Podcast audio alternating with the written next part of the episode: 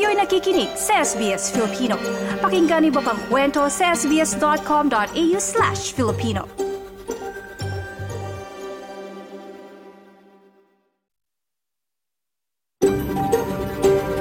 SBS, a world of difference. You're with SBS Filipino on mobile, online, and on radio. Kayo'y nakikinig sa SBS Filipino sa mobile, online at radyo. Nais naming kilalanin ang mga tradisyonal na nagmamay-ari ng lupain na kinakatayuan ng aming himpilan. Nagbibigay galang ang SBS Filipino sa Burundjeri Woiburong People of the Kulin Nation at nakakatandang miyembro ng kanilang komunidad noon at ngayon. Kinikilala rin namin ang traditional owners mula sa lahat ng lupain ng mga Aboriginal at Torres Strait Islander kung saan naroon ang aming mga tagapakinig. Ngayong Webes sa SBS Filipino, papayagan mo bang maging independent ang anak mo pagtuntong ng 18 anyos? Tara, usap tayo! The good thing here in Australia is merong equality. It doesn't matter whether you're in a heterosexual relationship or same-sex relationship, you are treated just the same. Paano nga bang aplikasyon at proseso ng partner visa sa Australia para sa mga same-sex couple? Tutukan! At mga dapat malaman kaugnay sa pagli-live-in sa Australia o ang de facto relationship. Abangan! Lahat ng yan sa isang oras ng balitaan at impormasyon. Samahan niyo ako, TJ Korea. Pero bago yan, narito munang may init na balita. Hatid ni Maridel Martinez.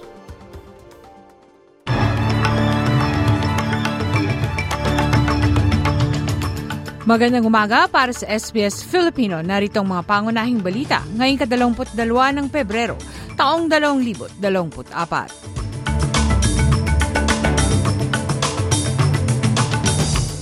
Sa mga balita sa wikang Filipino, sa state ng Victoria, mga panganib ng bush fire sa pagtaas ng temperatura sa may hanggang 40 degree itinaas habang Nurulbur sa Western Australia isinara na sa panganib ng pagkalat ng bushfire.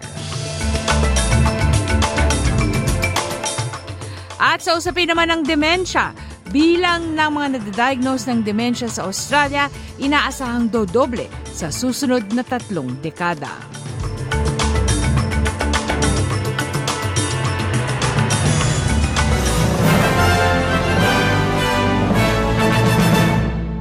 Sa nilalaman ng mga balita, naghahanda na ang emergency services sa state ng Victoria sa, pang, sa mapanganib na lagay ng panahon sa pagtaas ng temperatura sa may 40 degree isang linggo matapos ang bushfire at matinding ulan kung saan may isang milyong mga bahay at negosyo ang nawalan ng kuryente.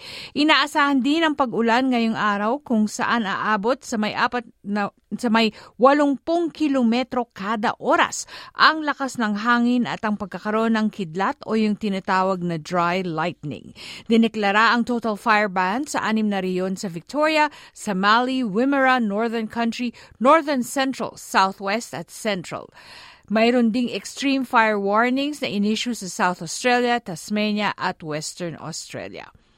Sinara naman ang Nurulbur Highway sa Western Australia dahil sa di makontrol na bushfire. Pinapayuhan ng mga maglalakbay na pag-isipang muli ang kanilang mga balak sa pagsara ng Air Highway sa pagitan ng Norseman at Kaiguna. Samantala, sa ibang mga balita naman sa Australia pa rin, ang antas ng mga na-diagnose ng demensya ay inaasahang tataas ng halos do- do- doble sa susunod na tatlong dekada, kung saan ito ang magiging pangunahing sanhi ng pagkamatay ng mga Australiano. Sa isang pag-aaral na kinumisyon ng Dementia Australia, nakita na pagsapit ng 2054, kung walang magaganap na makabuluhang pag-usad sa siyensya, ang bilang ng mga taong naapektuhan ng demensya ay inaasahang tataas sa 74 na porsyento kung saan naapektuhan ng may higit sa 800,000 individual.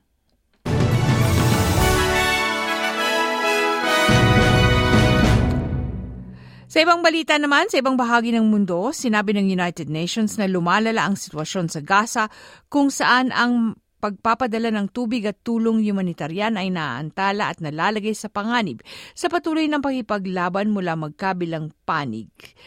Sinabi ng tagapagsalita ng kalihim general ng United Nations Stephen Dujarric na pinagbabaril ang humanitarian aid shelter kung saan nakatuloy ang mga sibilyang nag at na, na siyang nagbunga ng pagkasugat ng staff at napatay ang ilang miyembro ng pamilya.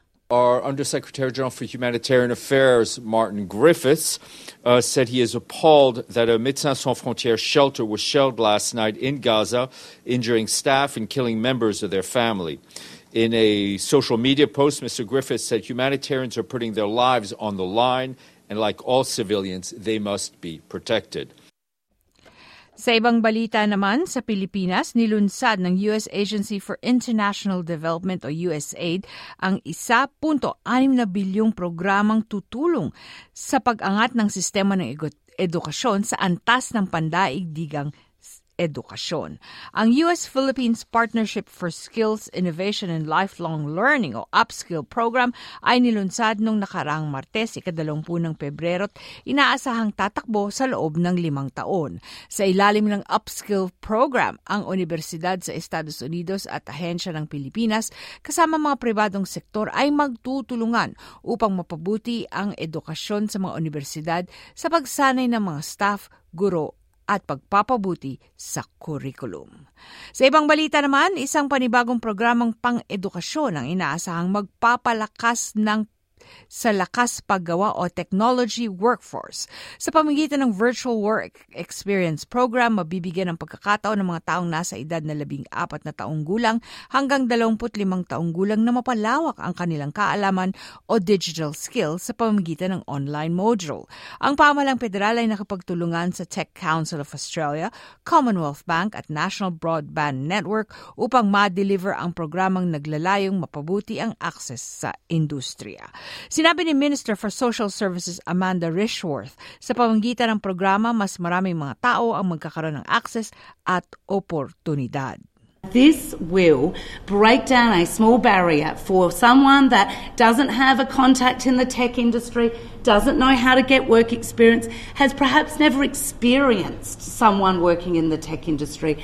These modules will give them some exposure to what it's like, they will give them some skills to what it could be like for them, and potentially open up an interest, but in a really inclusive, accessible way.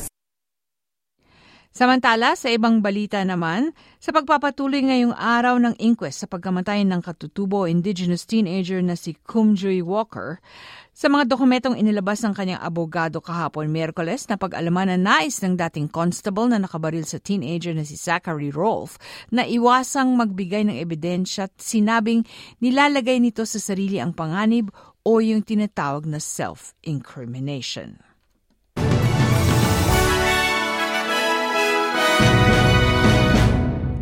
Sa palitan ng salapi, sa Reserve Bank, ang Australianong dolyar ay magatumbas na 65 sentimong dolyar Amerikano.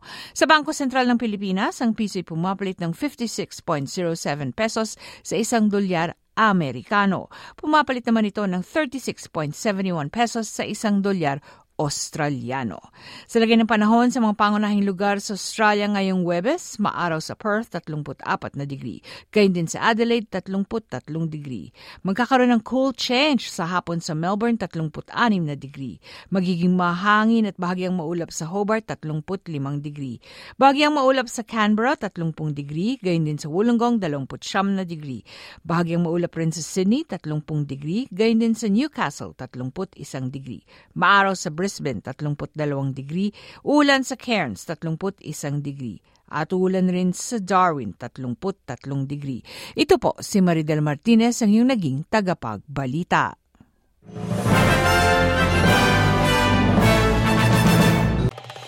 Nice yung bang makinig na iba pang kwento na tulad ito?